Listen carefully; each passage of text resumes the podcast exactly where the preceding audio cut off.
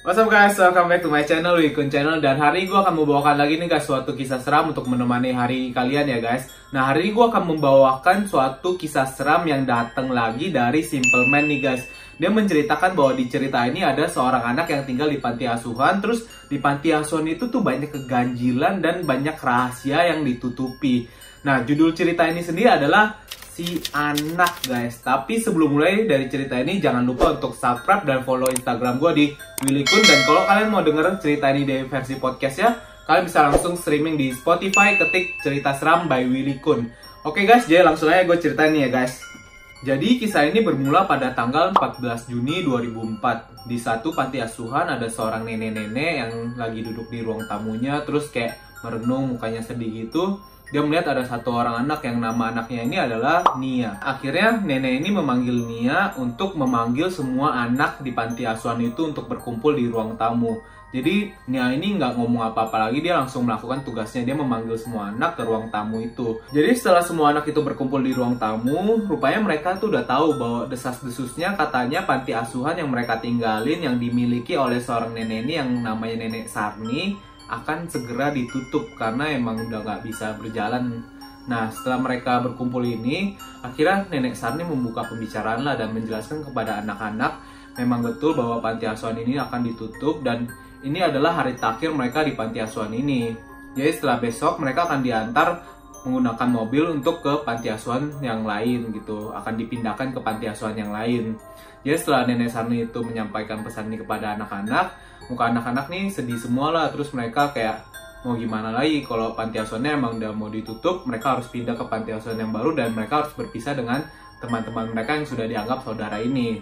Nah setelah satu persatu anak di panti asuhan itu meninggalkan ruangan tamu di situ tinggal nenek Sarni dengan Nia. Nah di situ Nenek Sani menyampaikan kepada Nia kalau kamu harus bisa menjadi orang yang baik dan bisa menemukan keluarga baru di panti asuhan nanti. Karena memang umur Nia ini yang paling besar di panti asuhan ini. Sehingga dia harus dipindahkan ke panti asuhan yang lumayan jauh dari panti asuhan ini karena nggak ada yang mau menerima anak yang sudah cukup besar karena Nia ini kalau diperhatikan Nia harusnya sudah sekolah di SMP kelas 1 tapi sampai sekarang dia belum mendapatkan keluarga dan dia harus tetap di panti asuhan.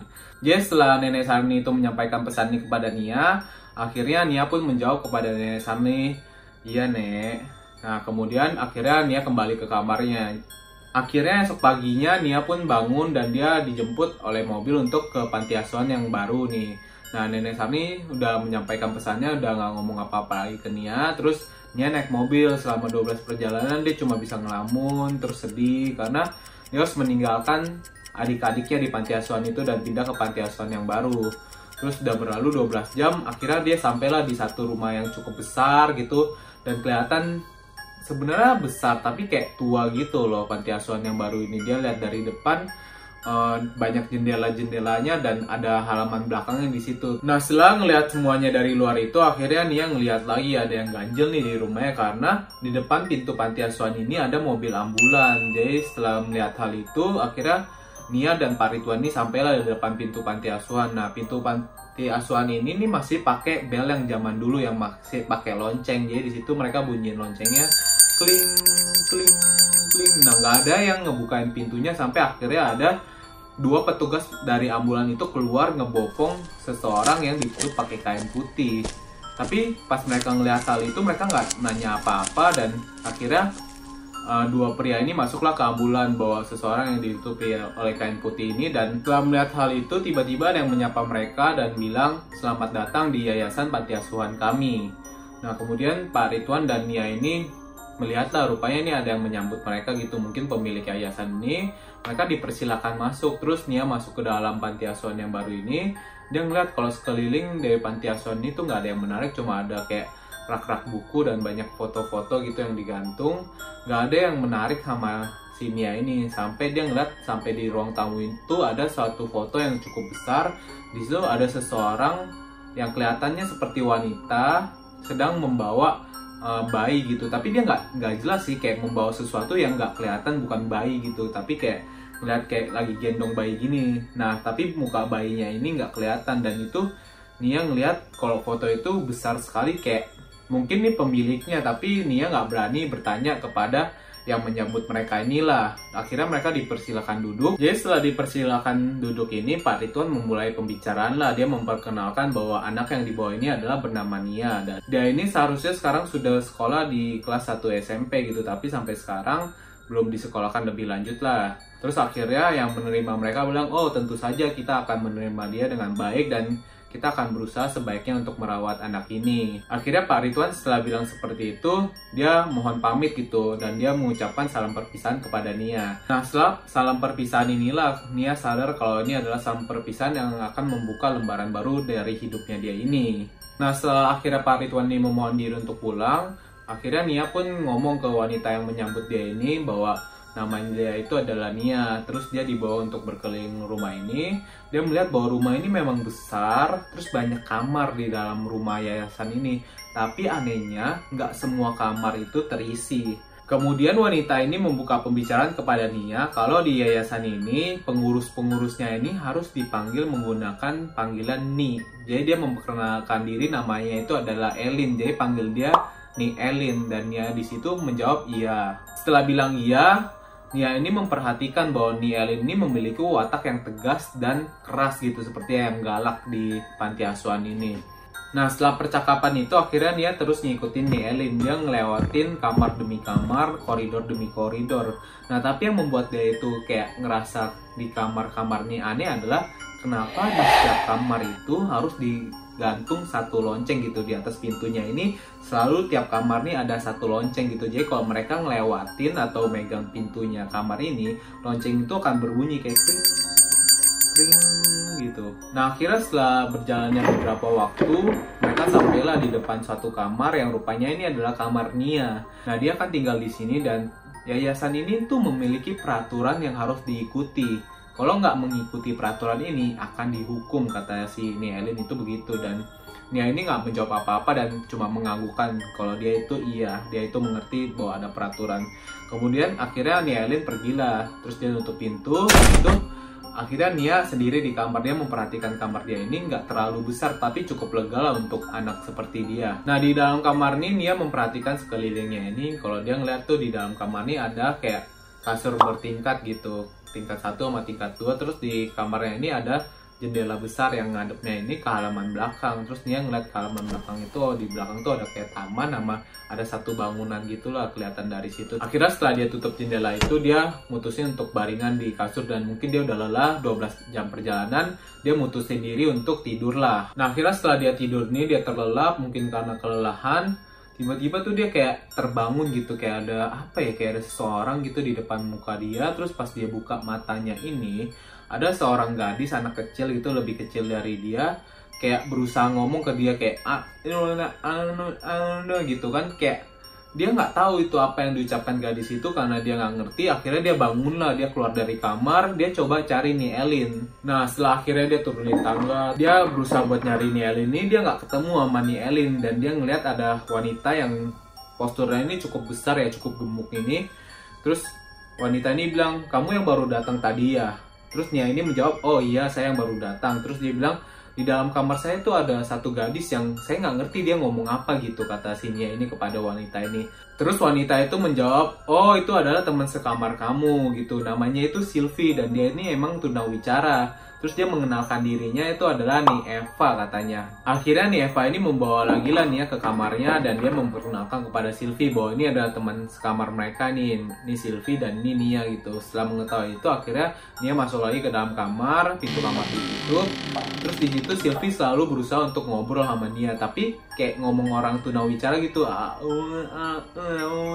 kayak gitu kan si Nia ini nggak ngerti apa yang diomongin sama Sylvie dan di situ dia cuma bisa ngangguk-nganggukin tapi Sylvie ini selalu berusaha untuk ngobrol sama si Nia ini. Nah setelah beberapa saat di kamar itu akhirnya Sylvie ini kayak memberi isyarat kepada Nia untuk menarik tangannya gitu dia ambil tangannya si Nia ini terus dia tarik. Nah di situ Nia ini ngikutin Sylvie aja rupanya. Sylvie ini ngajak Nia ini untuk bermain di halaman belakang. Jadi mereka sampai di halaman belakang akhirnya Sylvie masih berusaha ngomong nih sama Nia kayak Alona terus kan kayak Nia ini nggak ngerti apa yang diomongin Sylvie. Akhirnya dia cuma ngangguk-ngangguk dan Nia ini memperhatikan di halaman belakang ini kelihatan ada satu gedung gitu kan yang nggak bersatu dengan yayasan ini di gedung belakang. Di situ ada satu jendela yang cukup besar. Nah terus ada tirai putihnya gitu. Terus dia perhatiin perhatiin. Loh, di situ ada seseorang yang lagi merhatiin mereka gitu tapi mukanya ini ketutupan sama tirai putih gitu. Jadi ada seseorang yang lagi memperhatikan mereka main di halaman belakang dan nggak ngucapin apa-apa gitu. Nah akhirnya setelah Nia ini memperhatikan itu dan melamun tiba-tiba Sylvie ini megang tangannya Nia lagi nih. Terus dia kayak pegang tangannya dengan kenceng terus dia gelangin kepalanya yang kenceng gini ke arah Nia. Terus dia langsung tarik Nia ke dalam rumah terus dia cuma di dalam rumah ini dia teriak-teriak gitu. Iya iya iya gitu. Dia teriak-teriak. Terus setelah Sylvie ngomong ini Nia ini nggak ngerti apa sih itu iya dia kan nggak tahu gitu apa sih maksudnya iya ini apa gitu. Dia nggak ngerti. Terus setelah Sylvie teriak-teriak nih ada satu seorang lelaki gitu keluar dari arah koridor. Terus dia pakai kayak tongkat kayu gitu. Terus dia bilang udah nggak usah disautin. Nggak bakal ngerti kok kalau dia ngomong apa gitu. Terus laki-laki itu bilang kalau udah sore kayak gini, mending di dalam kamar aja. Jangan keluar kamar dan main ke halaman belakang. Saran aja sih. Nah, laki-laki kecil itu ngomong kayak gitu Nia. Tapi kayak Nia ini nggak ngerti kok dia ngomong kayak gitu ya. Dan kenapa mukanya harus nggak bersahabat gitu loh. Nah, akhirnya setelah pembicaraan itu, Sylvie ngajak Nia kembali ke kamar lah. Mereka masuk ke dalam kamar dan Nia merasakan rumah ini tuh bener-bener aneh nggak sama kayak yayasan dia dulu tinggal gitu. Anak-anaknya aja kayak kenapa harus sepi banget di rumah yang sebesar ini gitu? Terus yang buat dia sangat nggak nyaman di yayasan ini adalah setiap kali dia buka tiap pintu di yayasan ini pasti ada denger suara lonceng di atas pintu ini berdering. Kring kring dia nggak tahu gunanya lonceng itu tuh buat apa. Malah menimbulkan kayak perasaan yang mencekam di dalam yayasan itu. Nah akhirnya malam tibalah. Terus di malam ini kayak suasananya sangat sepi gitu. Kayak nggak ada yang ngobrol nggak ada yang melakukan aktivitas apa-apa. Dan tiba-tiba ada suara yang memecahkan suasana di malam itu. Yang bilang makan malam. Terus akhirnya karena Nia mendengar hal itu Nia ngajak Sylvia turun ke dapur. Dia turun dari tangga kemudian dia nyampe di dapur. Nah di dapur itu udah ngumpul uh, semua anak di yayasan ini. Kayak kurang lebih ada tujuh anak yang empat anak wanita dan sisanya dia adalah anak laki-laki. Jadi mereka udah duduk di kursinya masing-masing. Nia juga duduk di kursinya di sampingnya ada Sylvie. Nah mereka mulailah makan. Di situ mereka makan makan dan lagi-lagi tuh Sylvie ngerasain ada yang aneh. Kenapa anak di sini nggak ada yang ngomong apa-apa gitu. Bahkan saat mereka makan tuh mereka nggak ngomong apa-apa.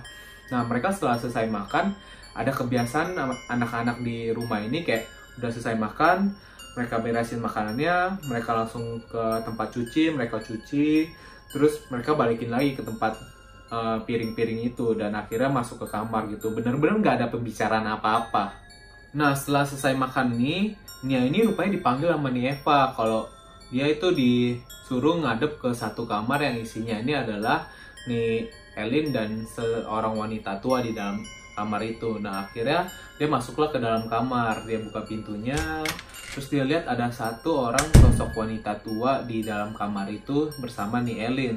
Nah wanita tua ini memperkenalkan diri bahwa dia ini adalah Nika, kepala dari pengurus yayasan panti asuhan ini. Nah, terus Nika ini menjelaskan kepada Nia kalau di yayasan ini memiliki peraturan kalau sudah di atas jam 9 nggak boleh lagi keluar kamar atau bermain di luar kamarnya ini. Cuma boleh keluar kamar kalau mau ke WC atau ke toilet. Nah akhirnya Nia cuma mengiyakan. Setelah pembicaraan itu akhirnya Nia dibawa lagi lah ke kamar. Terus dia masuk ke dalam kamar dan dia pengen tidur. Nah tapi sayangnya pas dia nutup mata ini nggak tahu kenapa dia di malam pertama dia di situ dia nggak bisa tidur jadi karena dia nggak bisa tidur dia kayak ngeliat jam lagi itu jam ini menunjukkan pukul 12 malam. Jadi pas dia ngeliat jam ini dia duduk lah gitu dia ngelamun di atas kasurnya. Nah tiba-tiba kok dia kayak ngedenger ada suara lonceng gitu ya di depan kamarnya. Terus kayak ada bunyi kling kling. Dia bingung kok tengah malam jam 12 gini masih ada yang keluar ya? Itu siapa gitu? Terus dia masih ngedengerin suara lonceng ini kayak nambah gitu. Kling kling kling kling. Nah dia udah kayak siapa sih nih tapi dia nggak mau ngehirauin dan akhirnya dia baringan lagi lah. Pas dia baringan ini suara lonceng ini tiba-tiba kok makin banyak gitu. Kling kling kling kling. Kayak puluhan pintu gitu yang dibuka bergantian secara cepet gitu. Kling kling kling kling kling, tapi dia nggak mau ngehirauin hal itu. Nia ini ngerasa nggak usah lah ngehirauin itu dan nggak usah ngecek dia nutup kepala dia dan berusaha untuk tidur nah setelah dia berusaha untuk tidur nih akhirnya di malam pertama ini dia berhasil untuk tidur. Akhirnya setelah dia tidur ini dia bangun esok paginya, terus dia ngecek nih di dalam di depan kamarnya ini nggak ada apa-apa yang terjadi gitu kayak suasana masih sama kayak kemarin pagi gitu. Terus dia ngeliat Silvi juga udah pergi sekolah. Nah, tapi hari ini dia belum pergi sekolah sih Nia ini. Karena kayak surat-suratnya ini masih diurus sama Nika. Terus akhirnya setelah dia nggak sekolah dia mau ngecek nih rumah barunya. Karena rumah barunya ini kan cukup besar dia penasaran. Kemarin dia belum ngecek semuanya dia belum jalan-jalan rumah ini.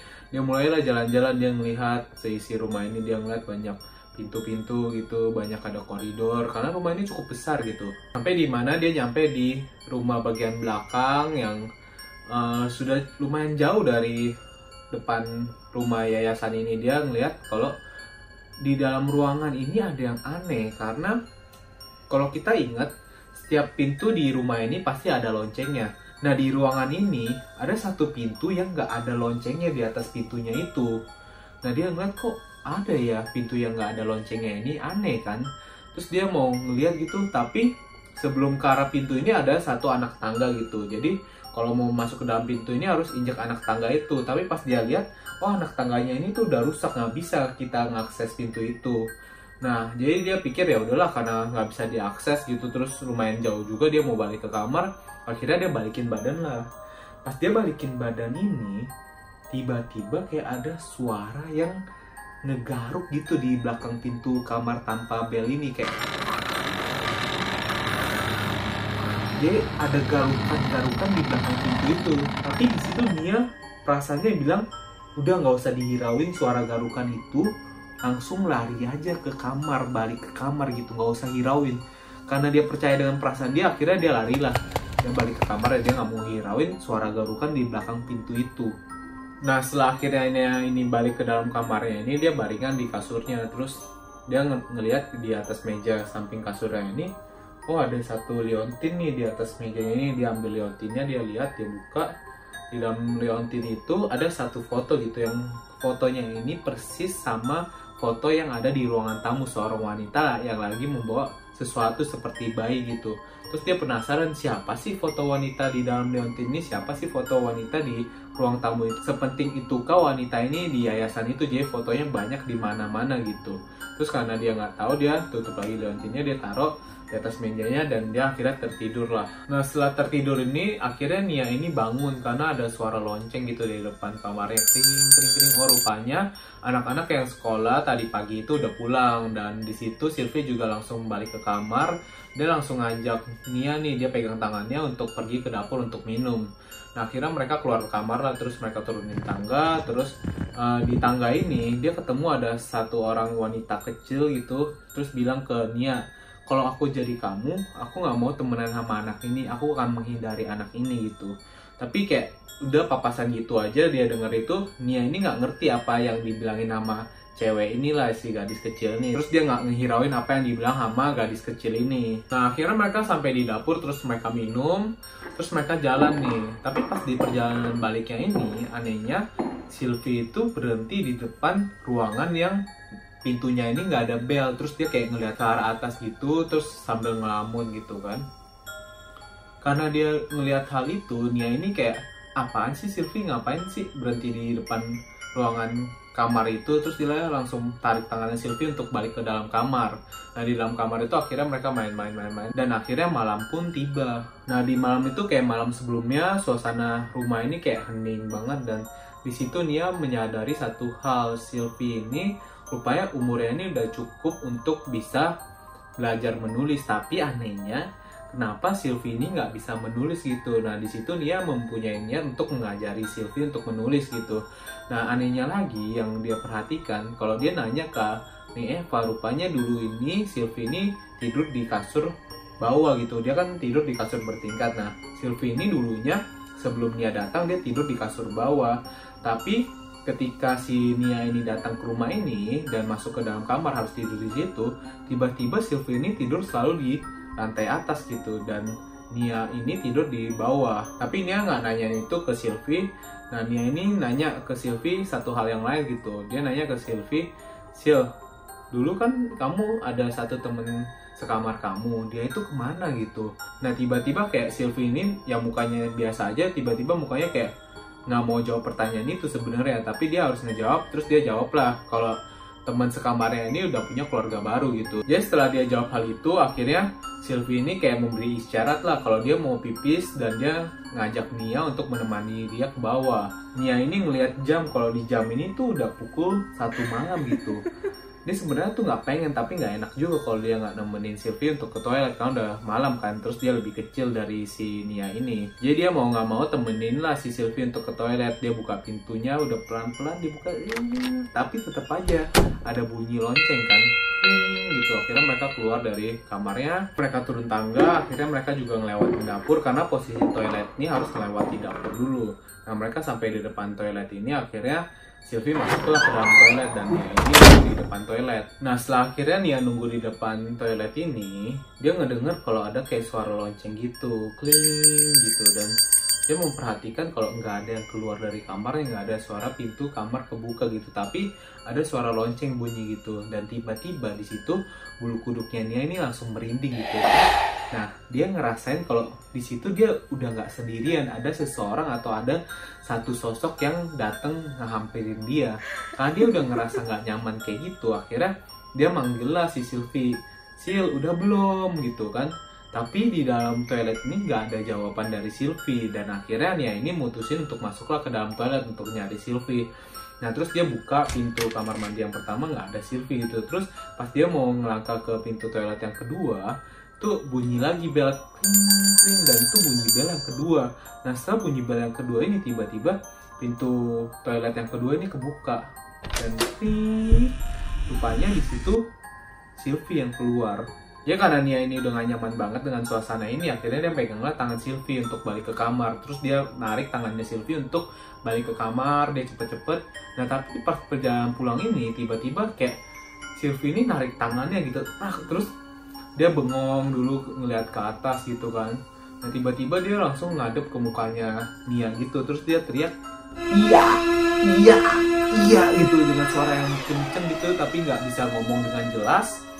Terus si Nia ini bingung apa sih yang di ngomongin sama Sylvie ini? Nah tiba-tiba pas dia ngelihat hal itu semua lonceng yang ada di samping kiri kanannya dia ini bunyi bersama gitu kring, kring karena di situ si Nia ini udah panik banget dia nggak tahu kenapa tiba-tiba lonceng itu bunyi. Akhirnya dia peganglah tangannya Sylvie ini terus dia langsung tarik paksa tangannya untuk balik ke kamarnya mereka nih. Pas mereka jalan ini semua lonceng di belakang yang mereka lewatin ini selalu berbunyi dengan sangat kencang. Kring kring ah akhirnya mereka tuh nyampe lah di depan pintu kamarnya. Terus langsung dia nggak mikir apa-apa lagi dia langsung buka pintu kamarnya dan dia langsung masuk ke dalam kamar. Dia tutup langsung nahan pintunya kayak gini gitu. Dan pas dia nahan pintunya ini masih ada suara lonceng yang sangat besar gitu di depan pintu. Dia tuh bunyi kring gitu. Sampai akhirnya suara lonceng itu hilang nggak berbunyi lagi terus akhirnya dia ini bawalah Sylvie untuk balik ke atas kasurnya dia ini karena kasurnya ini di tingkat yang kedua ini akhirnya Nia ini kayak kasih Sylvie untuk naik dulu ke atas. Jadi pasnya coba untuk naik tangga di kasurnya ini untuk ngelihat pastiin Sylvie udah di kasurnya baringan, tiba-tiba pintu kamar yang tadi dikunci sama si Nia ini tiba-tiba kebuka. Terus ada bunyi bel lagi. Dia sontak di situ Nia langsung ngeliat ke belakang dong. Pas dia ngeliat ke belakang ini, rupanya yang ngebuka itu adalah nih Elin. Dan yang buat dia sangat bingung banget itu adalah nih Elin ini lagi megang satu anak kecil dan anak kecil itu adalah Sylvie. Sontak setelah dia ngeliat hal itu, dia ngeliat balik lagi dong. Dia dia lihat ke arah pintu, dia lihat balik lagi. Loh, Sylvie yang tadi dia tarik di lorong ini, terus dia taruh di kasur, nggak ada gitu. Terus dia ngedenger nih Elin ini bilang, Nia, kamu kalau bawa Sylvie ke kamar mandi tolong dianterin balik lagi, jangan ditinggalin di toilet. Loh, tadi kan Nia ini udah bawa Sylvie buat balik ke kamar. Jadi siapa yang dia bawa selama ini? Jadi setelah percakapan itu akhirnya Nia ini masukinlah Sylvie ke dalam kamar dan dia tutup lagi pintunya. Terus dia pamit, terus akhirnya Nia ini udah nggak tahu lagi dia itu ngalamin apa sih. Terus ya udahlah dia nggak mau mikirin apa-apa lagi akhirnya dia tidur. Nah akhirnya esok paginya ini Nia ini bangun gitu. Dia bangun oh udah pagi. Terus dia ngerasa kayak nah, semalam jangan-jangan dia cuma mimpi kali ya nah di situ akhirnya Nia bangun ini karena panggilan dari nih Eva. Nih Eva bilang kalau Nia ini dipanggil sama Nika untuk menghadap ke kamarnya. Jadi setelah hal itu akhirnya Nia ini jalanlah ke kamarnya Nika. Terus di situ di perjalanan dia ngeliat kayak ada satu anak laki-laki itu di samping kamarnya ini bilang si anak. Tapi nggak ngomong apa-apa lagi gitu. Terus kayak Nia cuma ngeliatin anak itu sambil jalan. Dia nggak ngerti apa yang diomongin sama anak itu sih apa sih maksudnya si anak maksudnya apa sih anak gitu? Tapi dia nggak ngehirauin dia jalan terus ke kamarnya Nika terus dia ketok pintunya tok tok tok tok tok tok tok tok nah akhirnya dibukain lah pintunya sama Nika itu terus dia masuk ke dalam kamar itu dia dipersilakan duduk. Nah di situ Nia udah kayak deg-degan Nika ini ngapain manggil saya ya? Ngapain sih manggil aku gitu? Terus kan dia nggak tahu apa yang mau disampaikan Nika ini. Akhirnya Nika ini membuka pembicaraan kepada Nia ini. E, kamu besok udah bisa sekolah ya Nia. Saya udah urusin semua surat-surat sekolah kamu, jadi kamu besok udah bisa sekolah karena saya pengen kamu sekolah kayak semua anak di yayasan ini gitu. Akhirnya di situ Nia kayak lega karena rupanya Nika ini cuma mau menyampaikan hal itu. Terus Nia cuma mengangguk terus bilang iya. Nah di situ akhirnya Nika lanjutin lagi nih nanya ke Nia. eee, gimana? Udah kerasa belum tinggal sama Sylvie. Loh, Nia ini nih bingung. Maksud pertanyaannya apa gitu? Udah kerasa tinggal sama Sylvie apa gitu? Kayak ada hal yang ditutupin ya jangan-jangan. Terus dia tanya maksudnya apa nih? Tapi di situ Nika nggak menjawab apa-apa sih. Dan setelah pembicaraan itu Nika bilang ke Nia, oke okay, ya udah kalau kayak gitu kamu boleh balik lagi ke kamar Nah akhirnya Nia ini bangun, terus pas dia mau balik ke kamar, pas dia buka pintunya ini untuk keluar, tiba-tiba Nika ini manggil lagi ke Nia. Nia, terus Nia ini jawab, iya nih. Nah di situ Nika bilang kepada Nia, dia mau minta tolong satu hal, kalau jangan pernah main ke dalam halaman bangunan belakang. Nah di situ Nia bingung dong kok nggak boleh main halaman belakang ya? Dia nanya kenapa emangnya nih? Nah tapi Nika ini kayak mau menjawabnya gitu dengan perasaan berat dan seperti menutupi sesuatu gitu. Tapi dia di situ cuma bilang iya di situ ada kuburan pemilik yayasan pertama. Jadi jangan pernah main ke halaman belakang yang ada gedungnya ini ya. Jangan pernah main di gedung halaman belakang. Karena di situ ada kuburan pemilik yayasan gitu terus akhirnya karena Nia tahu itu kayak ada satu hal yang ditutupin tapi dia nggak mau nanya apa-apa lagi. Akhirnya dia cuma iyain dan dia tutup pintunya itu dan kembali ke kamar. Nah sebelum akhirnya Nia ini kembali ke kamarnya setelah Nika itu bilang ke Nia jangan main ke halaman belakang. Ya biasalah anak kecil semakin dibilang jangan dia semakin penasaran. Jadi akhirnya ini Nia berhenti di depan lorong yang mengarah ke pintu tanpa lonceng ini ke halaman uh, bangunan belakang ini dan dia berhenti di lorongnya itu dan dia memperhatikan gitu sekeliling. Nah tiba-tiba saat dia melamun dia memperhatikan sekeliling ini di lorong ini tiba-tiba kayak ada teriakan gitu. Gitu kan? Rupanya yang teriak itu adalah Sylvie. Dan dia langsung megang tangan Nia terus dia tarik paksa untuk balik ke kamar. Nah di kamar nih ekspresi muka Sylvie yang biasanya ceria terus selalu pengen cerita apa pun kepada Nia berubah dia kayak mukanya ini marah banget ke arah Nia terus kayak ngoceh tapi Nia ini nggak ngerti apa yang dibilangin sama Sylvie karena dia masih pakai bahasa tunawicaranya. Jadi Nia ini nggak ngerti apa sih yang diomongin Sylvie karena Nia ini nggak ngerti pembicaraan apa yang Sylvie ucapin. Akhirnya Sylvie ini sebel, akhirnya dia cakar lah muka Nia dan dia pergi gitu dari kamar. Nah setelah akhirnya kejadian itu malam pun tiba lagi. Suasana di malam yayasan itu kan selalu sunyi, senyap, nggak ada suara apa-apa. Dan ya ini sebenarnya di malam ini sudah sangat berusaha untuk tidur. Tapi sayangnya dia itu nggak bisa nahan sakit perut yang dia udah tahan dari tadi. Dia pengen tidur aja tapi sakit perutnya tuh bener-bener pengen dia nggak tahan lagi tuh jadi dia akhirnya ngelihat rupanya Sylvie ini udah tidur. Ya udah dia keluarlah dari kamar dengan sangat pelan-pelan. Dia buka pintunya. Pas dia buka pintu ini biarpun dia udah sangat pelan-pelan ya suara lonceng itu akan tetap berbunyi gitu kring. Tapi dengan suara yang kecil kring gitu kan. Akhirnya dia keluar dari kamarnya. Dia ngelewatin koridor-koridor terus dia turunin tangga terus ngelewatin dapur. Nah dia nyampe lah di depan toilet ini. Nah jadi di toilet di yayasan ini di dalam toiletnya ini ada kayak empat bilik gitu untuk anak-anak yang pagi-pagi nanti mau mandi nggak berebut. Nah akhirnya Nia ini masuklah ke dalam toiletnya. Terus dia ngebuka pintu yang pertama krek krek krek. Oh di depan pintu yang pertama ini nggak bisa dibuka nih. Soalnya kayak ada orang gitu dia ngeliat bawah di bawahnya ini ada bayangan. Kalau di dalamnya ini ada orang. Terus akhirnya dia masuklah ke bilik yang kedua dia buka pintunya krek oh bisa kebuka terus dia masuk ke dalam akhirnya dia jongkok. Terus pas dia jongkok ini nggak ada suara apa apa di toilet itu. Kayak cuma ada suara bercikan air gitu tik tik tik tik.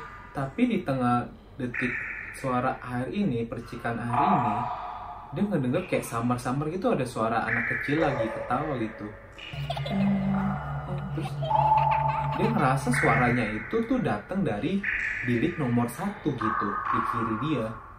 Tapi dia nggak yakin akhirnya dia tempelin lah kupingnya ini ke biliknya ini. Pas dia tempelin kuping ini di biliknya ini tiba-tiba suara yang dari bilik nomor satu ini munculnya kok dari bilik nomor tiga gitu. Hmm, jadi panik banget gitu lah. Tadi kan orangnya di sebelah kiri kok sekarang di kanan. Karena dia ngerasa itu udah gak nyaman akhirnya dia buru-buru lah dia naikin candanya lagi dia buka biliknya terus dia mau balik ke kamarnya. Setelah dia memutusin untuk balik ke kamarnya dia buka lah pintu toiletnya ini. Nah pas dia mulai jalan di depan pintu toiletnya ini dia ngerasa tuh kalau di belakangnya ini tuh ada yang ngikutin dia tapi karena dia udah panik dan dia udah takut dia nggak berani ngeliat ke arah belakang. Dia mutusin untuk jalan lebih cepat untuk balik ke kamar ya dia jalan jalan jalan. Pas dia naik tangga untuk menuju ke lantai dua ini tiba-tiba dia Nia ini jatuh pak karena dia ngerasa ada sesuatu gitu yang nyentuh kaki dia gitu. Jadi dia jatuh pas dia jatuh ini dia ngedenger lagi ada suara tawa anak kecil gitu. Terus suaranya ini datang dari ujung tangga atas. Jadi dia ini jatuh terus dia ngeliat ke atas gitu. Nah pas dia ngeliat ke atas ini dia ngeliat ada kumpulan anak kecil yang lagi berkumpul dan ketawa ngelihat ke arahnya Nia ini. Tapi dia nggak ngerti apa sih itu kok anak-anak pada ngumpul ya di atas. Nah muka anak-anaknya ini sama badannya ini nggak terlalu kelihatan jelas karena suasana di yayasan ini kalau malam ini cukup gelap jadi kelihatannya itu samar-samar. Jadi setelah ketawanya ini akhirnya anak-anak ini balik lagi gitu pergi ngejauh dari tangga itu. Nah karena Nia bingung dia akhirnya bangun lagi terus karena dia jatuh dia ngerasa kakinya ini sakit. Jadi dia pelan-pelan balik ke kamar sambil pincang-pincang. Terus akhirnya dia buka lah pintu kamarnya bunyi bunyi bunyi lagi itu dia masuk ke dalam kamar. Ya udah dia tiduran lagi dan dia mutusin diri untuk tidur lah karena dia bingung dengan kejadiannya ini. Oke itu dia guys cerita dari si anak part 1 yang gue ceritakan kepada kalian. Jadi kalau kalian mau dengar kelanjutan dari part 2 nya ini Jangan lupa untuk selalu cek channel gue di minggu depan ya guys. Karena gue akan upload cerita di part 2 nya itu. Thank you guys, see you in the next video